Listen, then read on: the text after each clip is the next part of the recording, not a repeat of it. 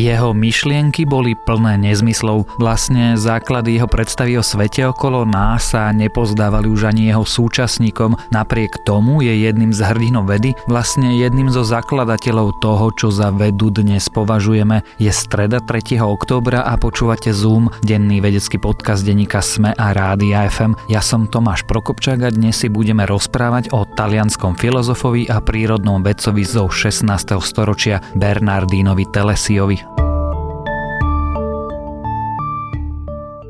Niekedy nie je až také dôležité, aký máte výsledok. Dôležitejšie je, ako ste sa k nemu dopracovali. A dôležitejšie je to preto, že potrebujete pochopiť princípy metódy, ktorou je správne postupovať. Nie to nie je poučka zo skúšky nejakej vysokoškolskej matematiky, to je úplný základ toho, čo dnes voláme vedou. Veda je taká úžasná, taká užitočná, taká výnimočná v dejinách ľudskej kultúry nie preto, že vytvára akýsi súbor tvrdení a poučiek a zákonov je takou výnimočnou preto, že veda to je vlastne vedecká metóda. Jedným z jej prvých priekopníkov bol talianský mysliteľ z renesančných čias, človek, o ktorom väčšina ľudí asi vôbec nepočula. 10 ročia pred otcami modernej vedy, pred časmi Galilea Galileiho, Francisa Bacona a René Descartes žil Bernardino Telesio a tvrdil niečo, čo dnes považujeme za úplne banálne, no vtedy to spôsobilo revolúciu, že poznanie má začať pozorovať 他に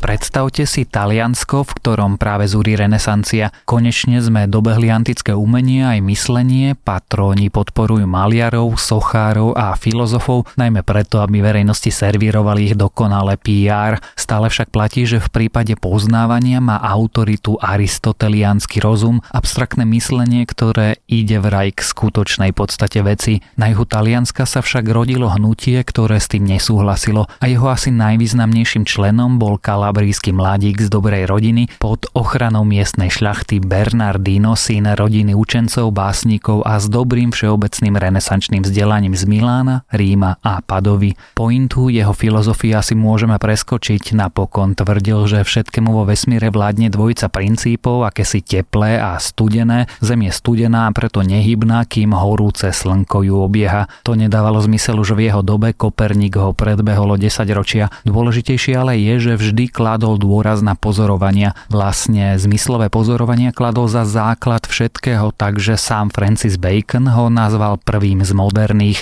a potom ho samozrejme za jeho zvyšok tvrdení kritizoval. Nezabúdajme, že sa to dialo takmer polstoročie predtým, ako na podobných myšlienkach Galileo postavil modernú vedu a preto je Telesio taký dôležitý. Aj keď sa mýlil, je jedným z predkov modernej vedy. Zomrel 2. oktobra v roku 1588.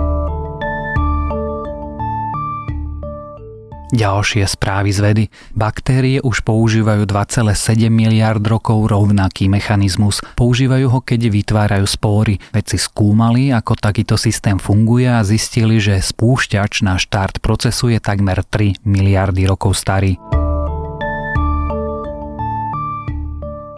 Jasné, asi si to všetci myslíme, ale teraz existuje aj vedecký dôkaz. Výskumníci naozaj našli spojitosť medzi hladom a zmenami nálady. Rýchle zmeny hladiny glukózy môžu totiž meniť naše správanie.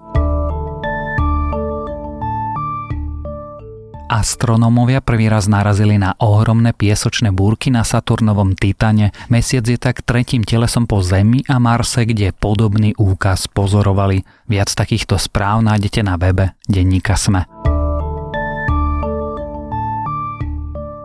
Počúvali ste Zoom, denný vedecký podcast denníka SME a Rádia FM. Všetky epizódy nájdete vo vysielaní rána na fm vo vašich podcastových mobilných aplikáciách, na streamovacej službe Spotify alebo na adrese sme.sk lomka Zoom. Ja som Tomáš Prokopčák a ďakujem, že nás počúvate.